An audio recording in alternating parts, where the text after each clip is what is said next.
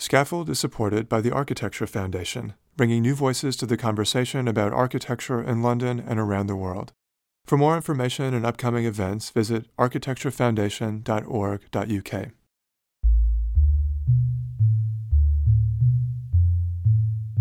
Art is increasingly being made sense of through its social contexts. An artist's identity and life experience have become influential factors in determining what art is shown today and how it's interpreted. The Tate Britain's recent rehang of its permanent collection is a testament to this reframing of art history. Many of the artists on display were born outside of the UK, and for the first time, half of the living artists shown are women. While critics have been divided about the Tate's curatorial approach, an aspect of the rehang that's often overlooked is the exhibition's scenography, literally, the design and architecture of the exhibition itself. I'm Matthew Blunderfield, you're listening to Scaffold, and in this episode, I speak with the architect Asli Çiçek about her work designing the Tate Britain exhibition. While Çiçek's work has spanned various scales and typologies, since founding her own practice in Belgium in 2015, she began to specialize in exhibition design, drawn to the iterative and experimental qualities of working with what could be thought of as a miniature architecture, at the scale of partitions and furniture, plinths and screens. Her work resists displaying art in a way that's oversimplified or draws too convenient a conclusion, tending instead towards a productive ambiguity that respects the viewer's ability to experience and interpret an exhibition for themselves. I met with Çiçek at the Tate Britain in May of 2023 to walk through the rehang of the permanent collection with her and talk more about her work. So here it is my conversation with the architect and exhibition designer Asli Çiçek.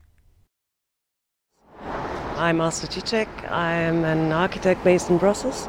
I have a little small office uh, focused on exhibition design but also uh, interiors. And next to that, I teach at University of Hasselt and University of Ghent. And I write about architecture and art as part of editorial board of Oase Journal. Maybe we could start there actually. I mean, there's a recent issue of Oase that was focused on the museum and scenography in the museum. Yeah, I mean, with my co-editors Maarten Liefooghe and Jantje Engels, I edited that issue, which was Oase 111, staging the museum. And what we wanted to do there was to concentrate on the on everything else than the exhibition halls and the galleries in the museum. What makes a museum to kind of um, yeah, the spatial experience, starting how you approach it, how you enter the foyer. Um, the I the side spaces, the depots. That was our main interest because we thought, or we found that there was a lot of reflections on the exhibition halls, galleries, how you show art, how the contemporary museum reacts to changes of in the art world. But we didn't find so many uh, thoughts or reflections bundled uh, on the machinery of the museum. So we tried to make an issue which concentrated on the side spaces or other spaces mm. as much as um, uh, as much as just how the museum experience works. Mm. So that was our idea. So with that in mind, I wonder if we could talk a bit about the staging of this museum in particular. And I mean, to the extent that it's possible, we're at the foot of this grand staircase into the entrance right now, just off the uh, River Thames. I think Tate Britain is kind of it's very fragmented. Right? The, the original building is from another era. Then you have the extension, the, which I love, the Stirling extension. Then you have the contemporary um, uh, parts, which is the, the staircase inside.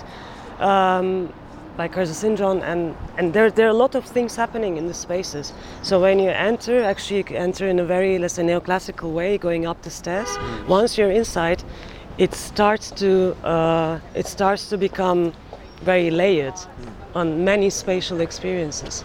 In that sense, it's not, for instance, an easy topic. It could have been not an easy uh, article to write in um, staging the museum issue. And actually, there has been an, uh, an article on uh, Stirling's uh, Turner Guy's ex- Galleries extensions, but not on the whole museum. So for me, it's this um, very layered spatial experience where you're much more maybe watching the art than the, the spaces themselves. what I like about this kind of going up the stairs and entering a museum is, and leaving the outside world behind you, is also this kind of experience which is very focused to make the boundaries between the public and private or inside and outside of the museum is sometimes something quite nice, I think, because you enter a certain world, it's kind of cultural production, um, and you can go to a museum more than one time.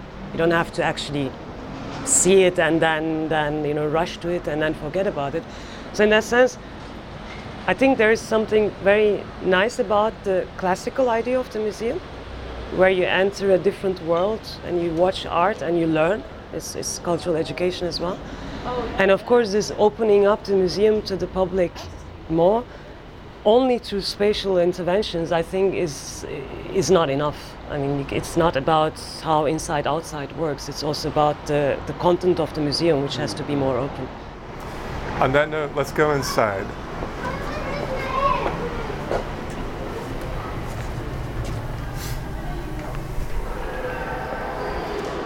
Okay, all right. So we're in the main foyer now, uh, just in front of the the new spiral stair, and there's a group of school children descending it, and we can see across into the Duveen Gallery.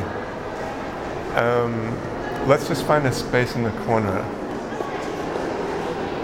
Because before we go and see the exhibition, I wondered if we could talk a bit about scenography as a practice. I mean, in a presentation you gave a couple of years ago, you did this kind of parsing of the term and its etymology, which I thought was quite fascinating. And I wondered, is that something we could talk a bit about now? I mean, this, this kind of history of scenography and its origins in architectural practice.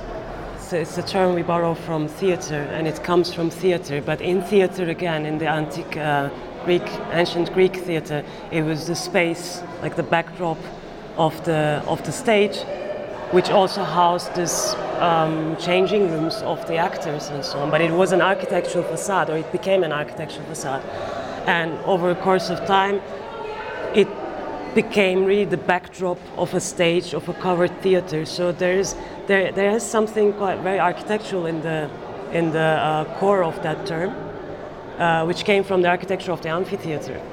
Uh, but then was much more taken over by, uh, by, by theater stage arts themselves.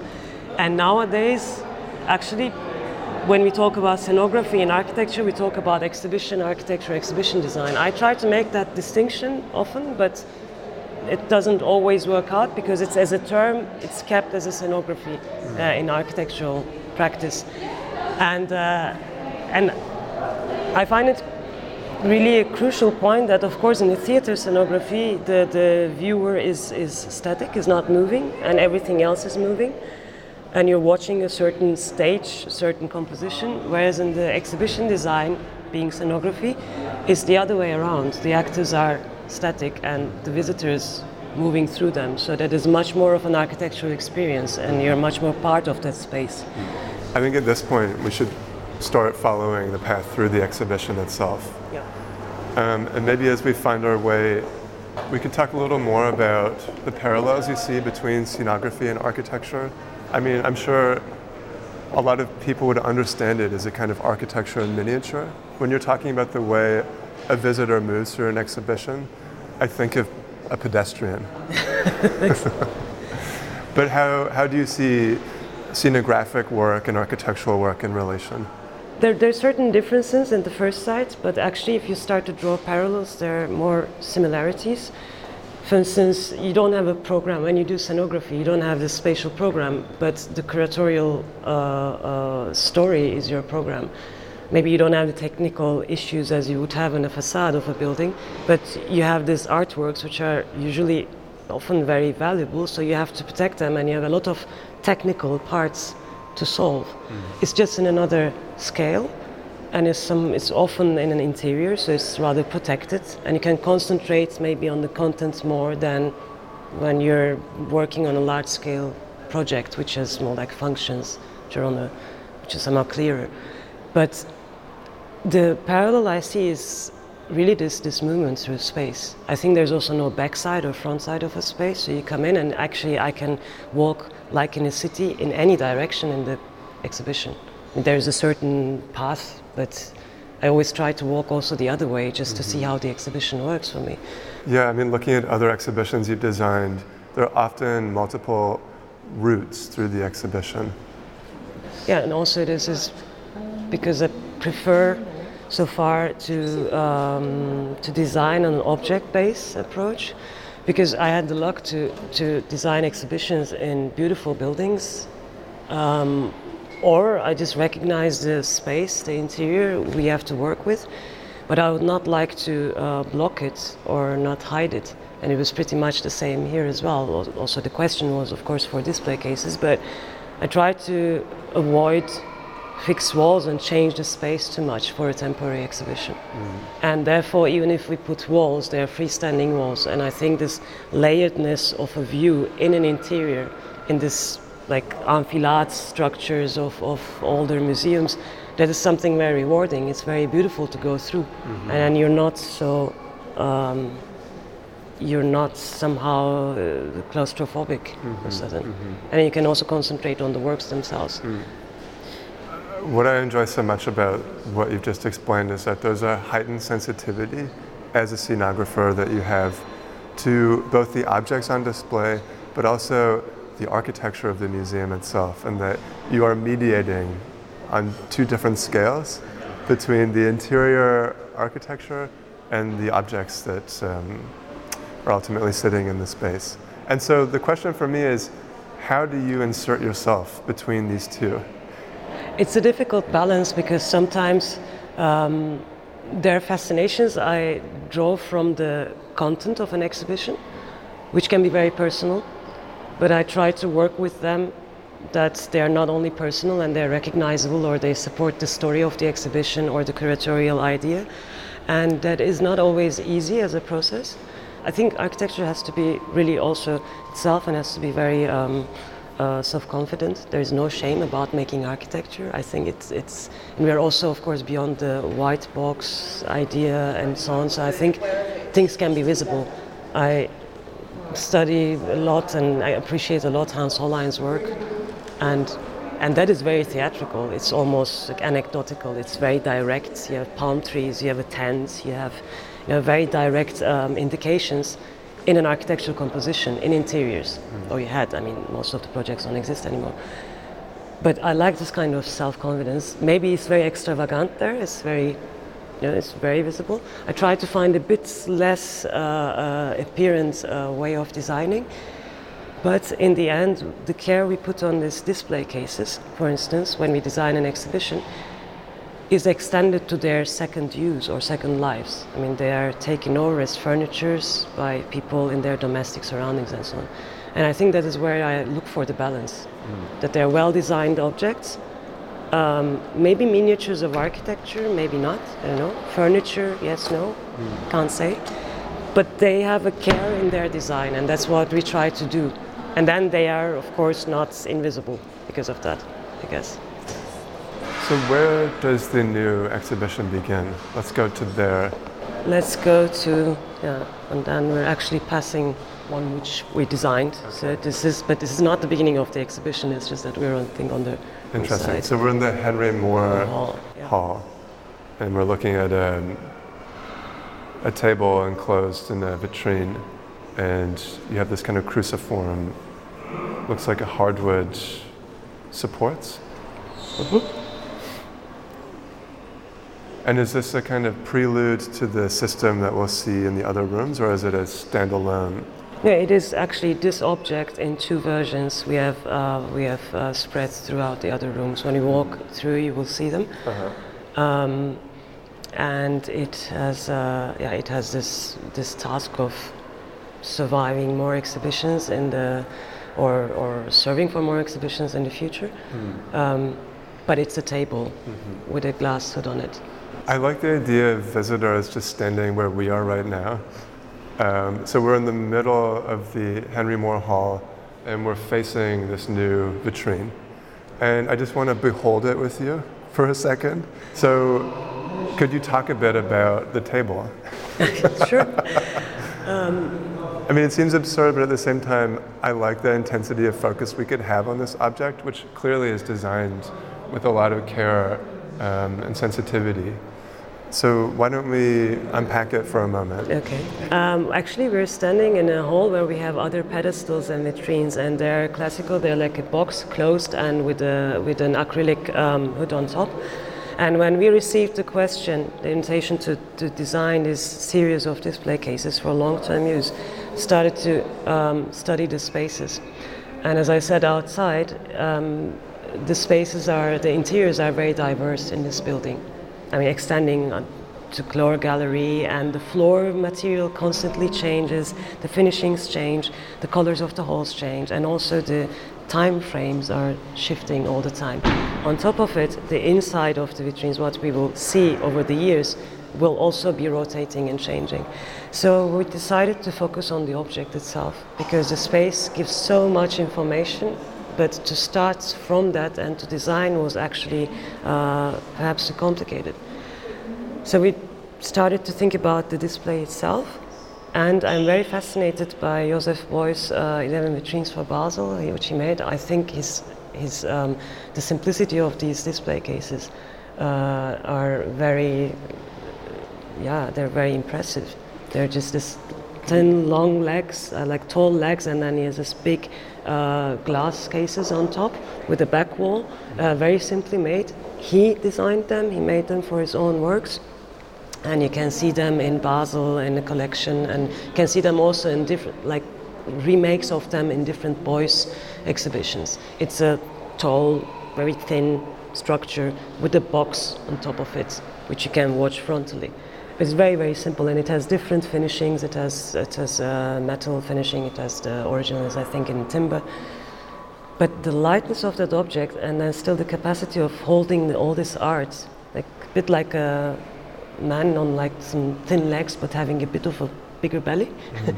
it's a, somehow it's, a, it's this kind of containing something on a very rather um, elegant structure being legs and not a box as a pedestal is something I try to follow also in other projects, but in Tate we could uh, we could realize it as well. I think the the difference is quite clearly to be seen between the classical conventional uh, pedestal, which does the same job as what our pedestal here does in the end. Mm-hmm. But um, it has a certain, uh, say, character and it stands there as an object itself. You don't know if you see it for the first time if it is part of a series or if it's part of the artwork. Mm. But you will keep on seeing it in few halls, and then it will probably become this family which is spread.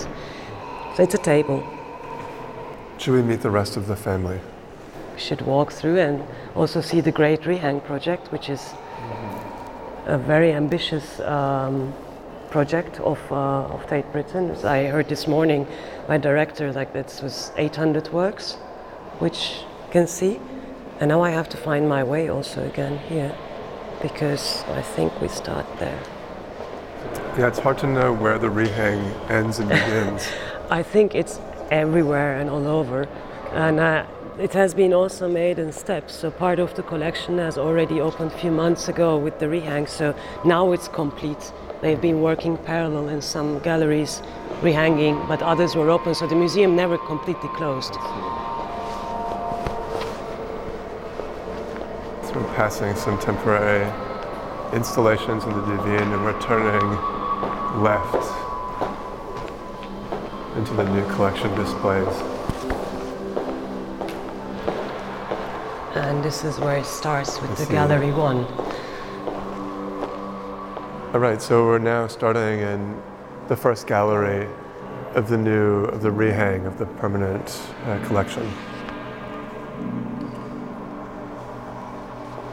And it's a blue gallery. They're all uh, also new colors which are assigned to the rooms, and I think the whole reorganization of the works has been very thoroughly thought through. This is the part of scenography we were not involved. I mean, it's such a big operation, and it has been already for quite some time. So this project was going on when we uh, when we started to work on our project. Um, and then there were some color schemes. We didn't really know them beforehand. We, each time we came to, to check on the, um, on the prototypes and so on, I saw yet another room being in another color, mm. which was also, we will see a bit later, um, defining how we dealt with the inside of the display cases. Uh, but they're, they're quite um, strong colors. Mm-hmm. Uh, so there's two projects in a way. There's a curatorial project that's addressed by a separate team. Mm-hmm. And then there's the scenographic project, which is developed by you and, and your team. And of course, there are overlaps, but it's interesting to, as you're describing it, um, consider the moments where they do run in parallel and don't touch.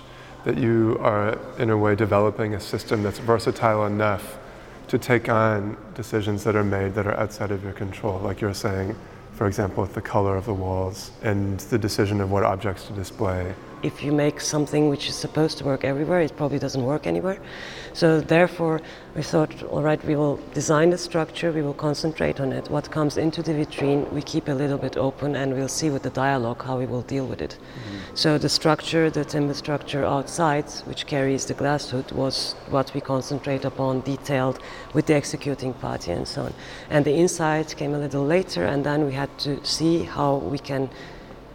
Um, integrate our displays in the already taking decisions of the galleries. Mm-hmm. And actually, it was not such a big difficulty, but it took, of course, a while to find out what is the best way. And if there's color involved, um, I think it can be very informative. So if you have a very present color in a, in a gallery, and you take that over to the inside of a display case, for instance, you already make a visual connection, and the visitor doesn't even think about it understands quite immediately mm-hmm. what the message is that mm-hmm. that display case belongs to here. Mm-hmm. And this kind of very simple tactics are what we followed. Um, on other sides, it's like uh, just a, there's this curatorial part which is sometimes difficult. In, in all temporary exhibitions I design now, that for a long time you might not exactly know the final object list. That has a lot to do with lenders and complications or things which get cancelled and so on. And that is the biggest challenge because you're designing something to give it the best conditions, but sometimes it doesn't even arrive. Mm. And then the whole, so just to focus on one or two objects is usually not very constructive mm. in making this kind of work. Mm-hmm. So. Could we talk a bit about what specifically is going on in this room? And I guess because there are so many rooms, maybe you can guide me um, in terms of which rooms are most important to dwell in in which we could move through more quickly. With this kind of like latest point uh, uh, where the rehang ended, I will also discover with you a little bit because okay. I've been a couple of months ago here mm. last time. Um, well, there is this look at the, um, this view at the collection, um, a refreshing view uh, with with also contemporary topics and how to deal with them. And the main objective, as far as I understood, also from the rehang, was to uh, give a fresh look on the collection, but also to be critical enough to what certain works might be um, might be tackling or might be actually indicating. So there is always this combination in, in the galleries with the contemporary art surrounded by the permanent collection. So mm-hmm. there's this remarks or this notes or uh, maybe even uh, critical view by contemporary artists becoming part of the collection and the collection itself. So in this room, there's exiles and dynasties. It says, I think, the earliest. It's quite chronological, um, and we see a lot of um, dynasty figures around us, very figurative paintings. These are Tudor era portraits. Yeah, and um, and we have the Mona Hatoum's work, the two suitcases, and, uh, and very centrally placed on a low pedestal. Um, and in a way, the, of course, the viewer is somehow challenged as well. You have to make connections which you maybe never thought of. Mm-hmm. And that is, of course, demanding but also interesting. And so, yeah, these two suitcases in the center of the room, as you say, on a low pedestal, it's great. And they're completely decontextualized. I mean, I'm not sure how much um, of this was your decision to give them such a wide berth? Um, that actually, that was already uh, the, some of the works have been discussed anyway with the artists, yeah. they, because they are, of course, many of the um, of the installation artists or sculptors they can deal with the space very well themselves. Um, I usually like or I was involved in exhibitions where the artists are sometimes not alive anymore, and that's kind of easier. um, because there's also, of course, every artist more or less knows how to deal with space or knows how the work should be shown. Um, architects become then rather the problem solvers of technical parts, which I'm not so interested in. Mm. So this was already actually given um, as a condition, and also, of course, to protect the work. And if you put this work on the floor, then the the chance is big that someone might run into it and damage the work without even intending it. Mm-hmm. What I found interesting this morning is actually this axis, which, um, which with these uh, two sisters uh, on the wall, happens with these two suitcases. Mm. Um, so we're in the center now, and we're looking, I guess, between a portrait of two sisters in bed with two children in their arms, and then we look back to the suitcases uh, which are standing in parallel and appear to be connected by locks of hair. And it, for me, it shares in this um, yeah, Unheimlichkeit, you can say in German, this kind of uncanniness of what this picture always had as an effect on me. Also, it's Mona Hatoum's work, and I find it somehow quite interesting that they're almost on the same axis. Mm-hmm. Shall we continue?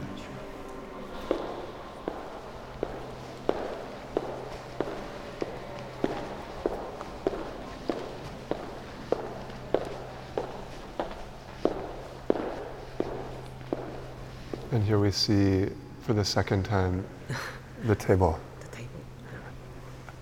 Which is now starting to feel a bit like an acquaintance.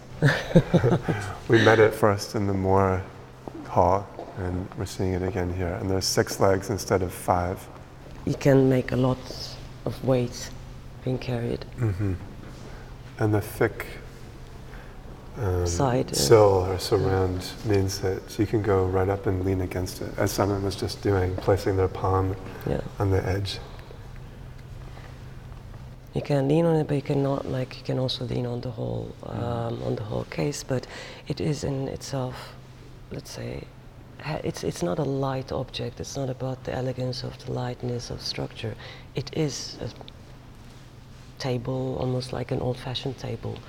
Um, sound and, and solid.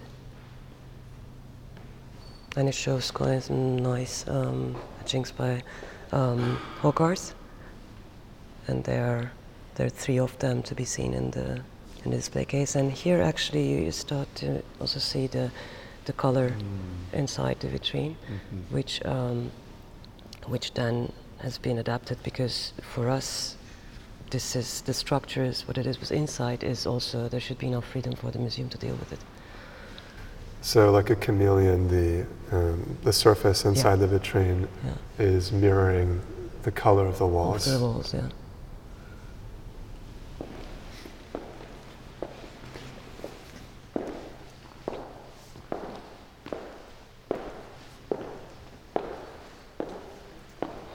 And this kind of views we talked about before at the beginning of the conversation, like why I would not put walls or why I would work an object-based approach. I find this fascinating. I mean, one might like the aesthetics of it or not. That's a different story. But this, this very large interior expanding to, like, to all these meters, this fascinates me always in museums. I think it's a very beautiful sight. Mm-hmm. So we're looking down along the enfilade of rooms.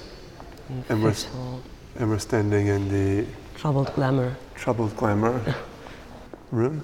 The walls are painted a light baby blue, a robin's egg blue. Mm-hmm.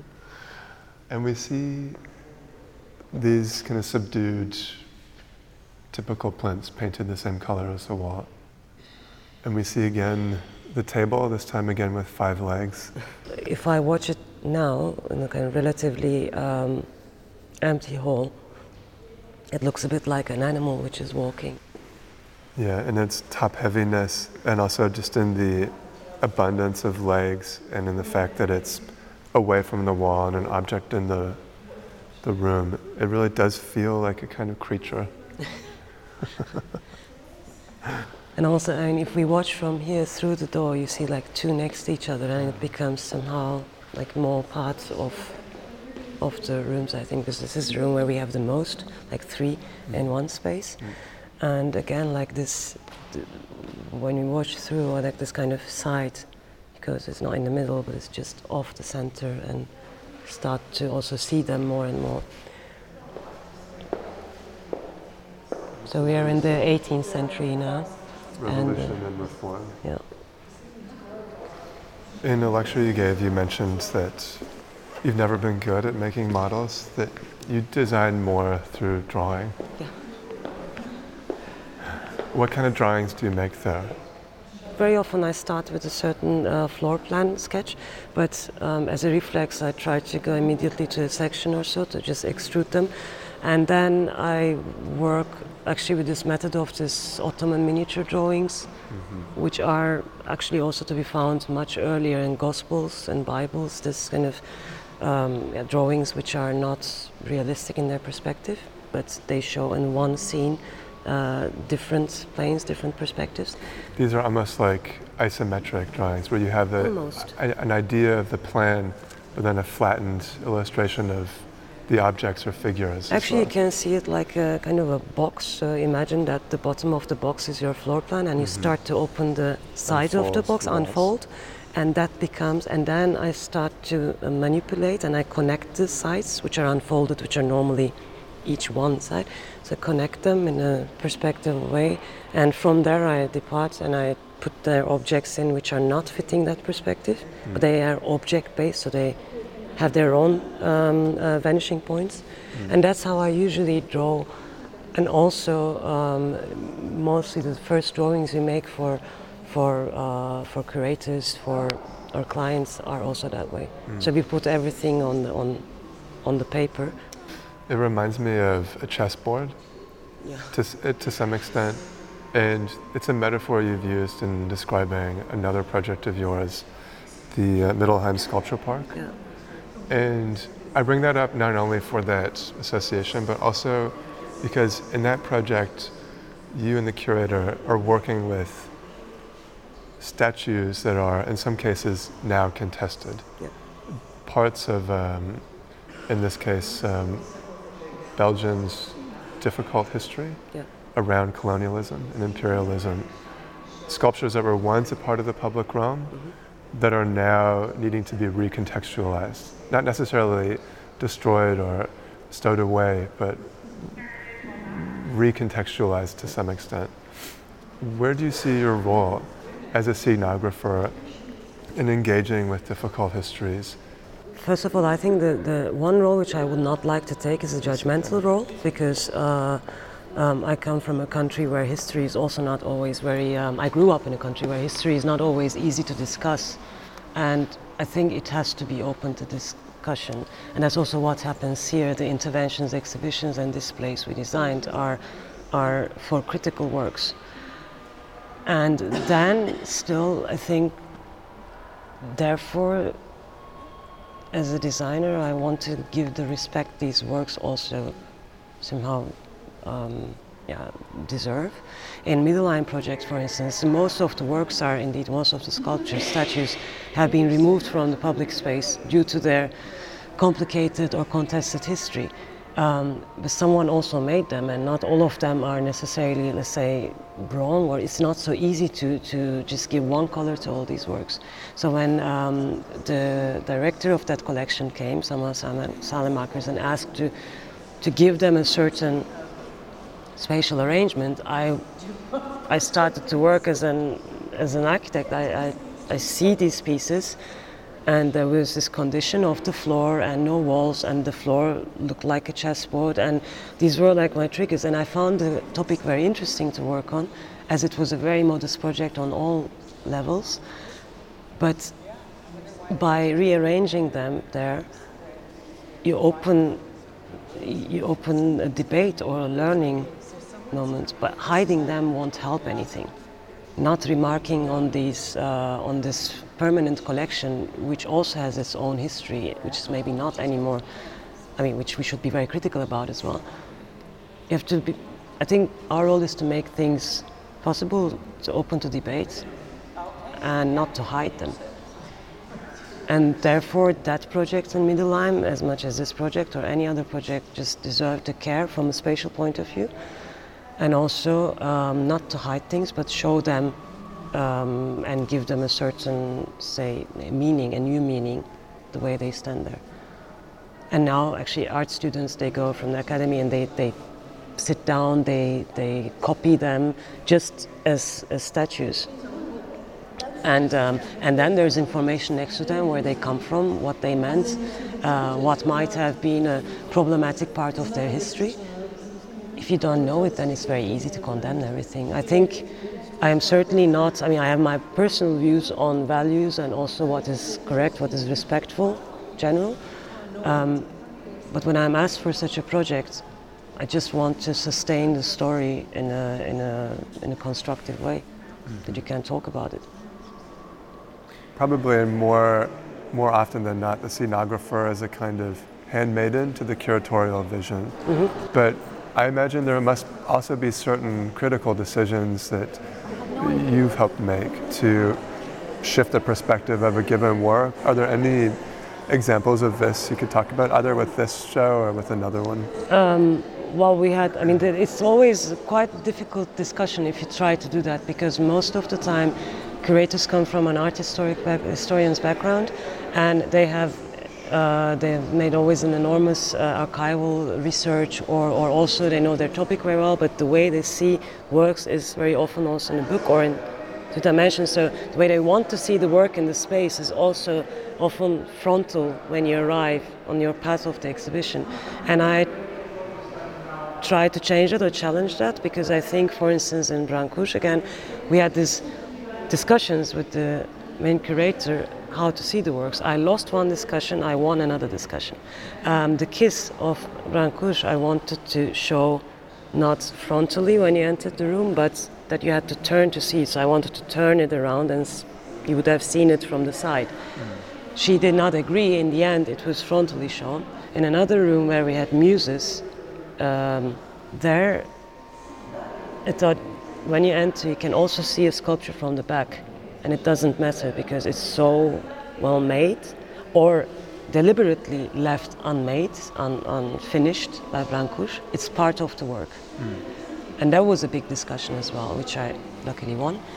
But it challenged, I mean, challenging this kind of view of the visitor despite the curatorial um, objectives is sometimes a very um, spicy discussion. Mm. I watched a presentation you gave about the Brancusi exhibition, which was it at Beaux Arts? Yeah, 2019. And there's this anecdote that I think contextualizes a certain decision you made about how to display these muses. As you were exploring ways of exhibiting them, um, ventured out to Kettle's Yard in Cambridge, yeah.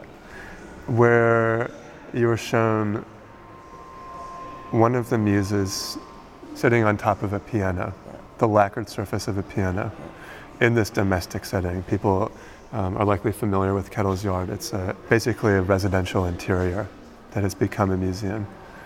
And I was so surprised to see, in a way, how influential that experience was for you, where encountering this sculpture in this casual environment atop this very specific surface for you as an experience that you tried to replicate in the Beaux Arts exhibition in a way that seems quite personal, but also to maybe pick up where we began the conversation, quite authoritative, that there is a decisive intent um, on your behalf as a designer to reproduce a certain experience you had. I mean, are there other examples like that where something that struck you outside the white cube outside the confines of the museum um, was brought back in to effect to produce a certain effect or encounter with an object.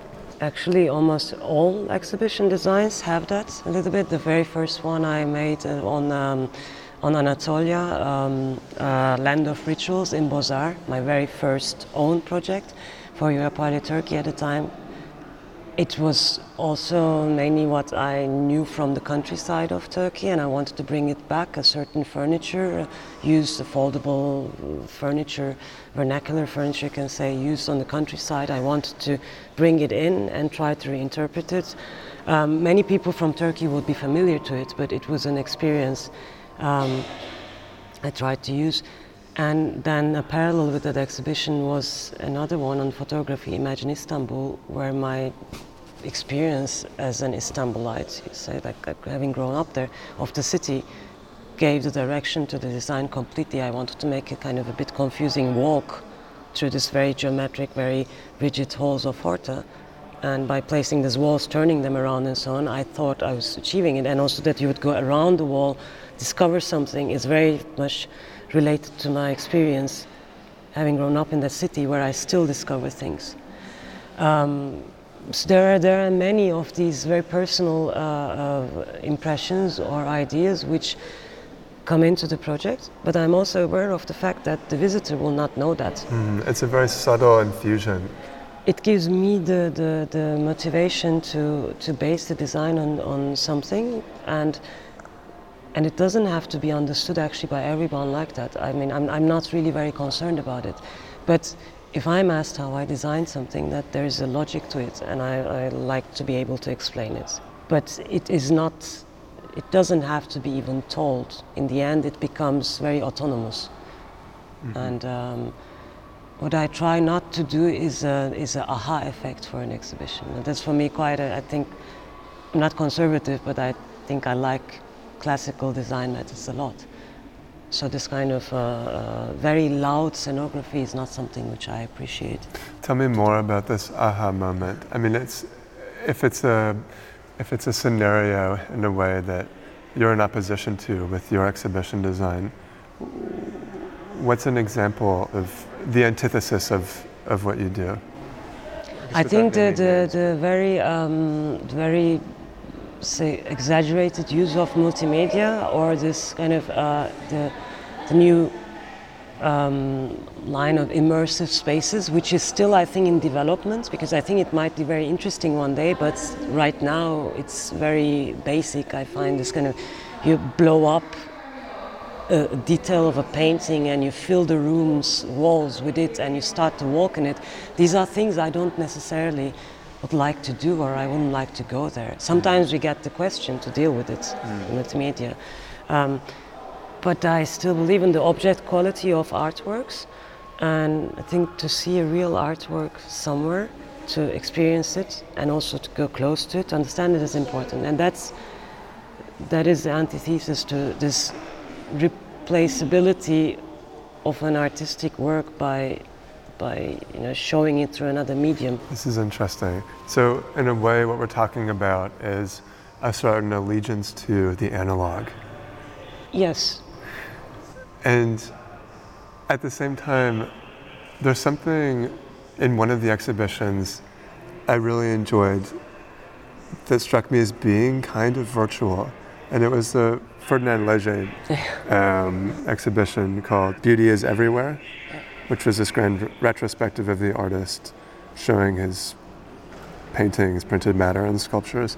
And there are all these, there are all these transparencies which are doing different things at the same time. They're barriers, they're surfaces for display, they're enclosures. Um, but I think most interestingly, they are these screens that augment the viewer's experience of the exhibition in a term that I would call Pollyannish. It's a kind of American, do you know? Instead of rose tinted, though, it's yellow tinted. And to me, this is where the exhibition design starts to edge towards some kind of virtual encounter where you're augmenting the user's experience of the exhibition in ways that, that try and reveal something that's hidden. Of, yeah. I, am really happy that you mentioned it this way because then we kind of um, we reached what we had in mind and you, without knowing it apparently it had that impression on you. Because um, there was a project uh, Jurgen Persijn from Brussels and I we did together. Um, it was a collaborative project, and uh, we thought, as the title of the exhibition was as well, um, uh, "Beauty Everywhere," and the time frame of when Fernand Léger was most active was because interbellum. It was between two world wars.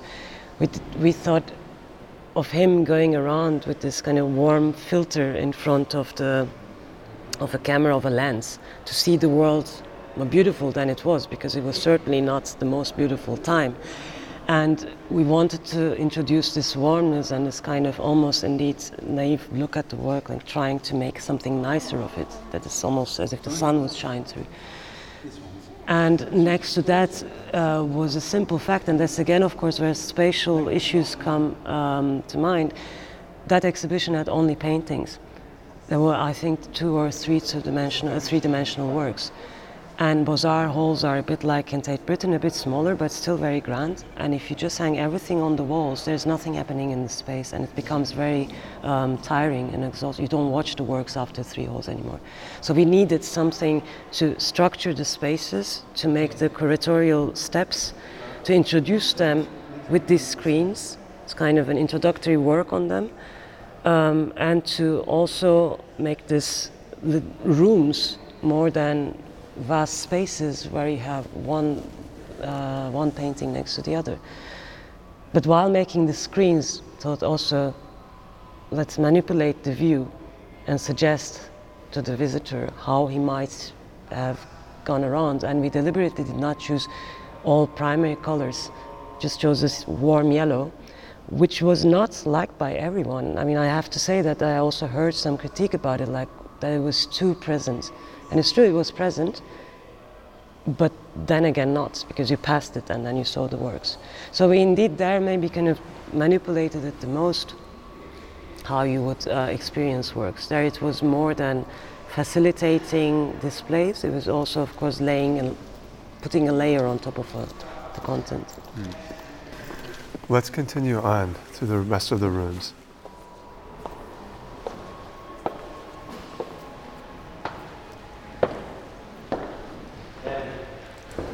Okay, so we're in room number nine now.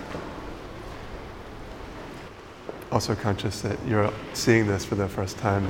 I am also seeing the final version for the first time. We were watching, of course, over the course of timeless plans and where what comes, and you have another view. And being in the spaces is also this kind of discovery, which I also have to um, breathe in slowly. Mm. If you start to watch in detail, this 3D, and you can see it even through here from the gallery um, 9 towards 4, that it's all very different. Um, mm-hmm. And these are things which we, of course, try to take care of. So, what do you see from which side, and how do they look like? I think that's such a good way of putting it to, to take care of a certain encounter with the work. Yeah. I mean, as I was researching your practice and listening to your lectures, I was thinking if I were a dead artist, I would love for you to take care of my work. Thank you. This is very, very kind.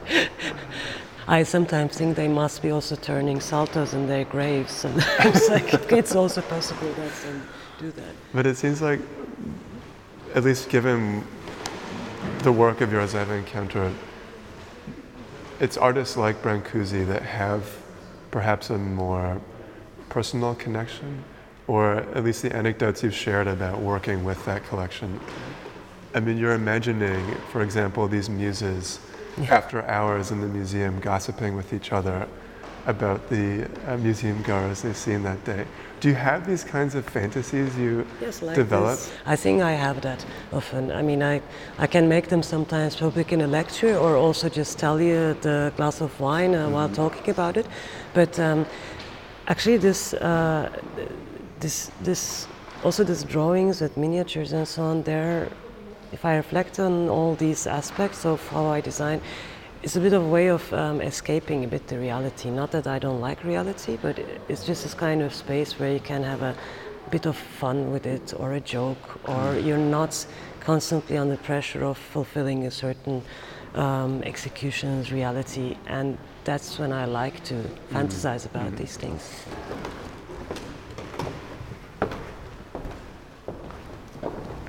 it's very nice to get lost in a museum, I find. Mm-hmm. Which you can't help but doing here, as you're saying. I think so, yeah. You can't I mean, really draw a straight line through the chronology of this exhibition spatially. No, spatially is almost impossible because for that you would really need a one-way um, uh, spatial organization, and here there are side rooms and side galleries, and they're connected, and there's an mm-hmm. extension, mm-hmm. and it keeps on growing. Mm. That's that that kind of dizziness almost. Yeah. The presence of history is really felt in the way we're moving through yeah. the exhibition now. And the autonomy really is placed on the, the museum goer to dictate a path. But also, of course, this kind of museum, this kind of collection is not to be completely understood by one visit. This is an institution where if you live in London or in England, you can come many times back and see things again and again. I find this great that it's just here and you can come back and you can watch the same work again in 10 years and it's different. And when a child now comes to this permanent collection, will maybe keep one or other thing in mind and in 10, 15 years there will be another, um, uh, uh, say, consciousness and the works will be still here. Mm. I think that's very nice in mm-hmm. terms of some base on, uh, on history, on culture, on, on arts.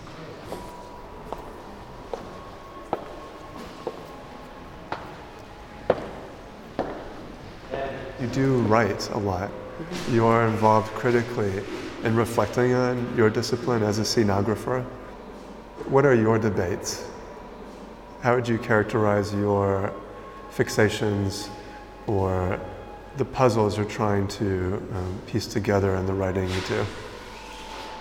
I think my main debate, if I have to formulate it, is um, that culture is not a luxury as a cultural producer partly, but also as a citizen. And uh, because I don't like populistic discussions about um, what culture should be or how uh, even history can be flattened to a very accessible and very quick communication to people. I think it's great to want to learn and that, that, that cultural institutions also stimulate you to learn, that it's fantastic that you don't understand everything at once. Um, and to keep some of the uh, some of the fascination for history and culture everywhere by uh, having institutions, by having spaces, by having architecture, by having gardens if you want. I mean, can be in many ways. It's, it's, it's, um, it's really necessary to, to educate ourselves or to educate each other. Um, and there is no shame of having, having culture. Mm-hmm. And I think that is, if there's a debate, I try to silently um, uh, follow is the necessity of, of culture in, um, in society, not as, a, as an elitarian concept. It's just you know, to, to, as an educational concept also. Um, and that is something which I try to, to yeah, try to stand for or try to uh, write about.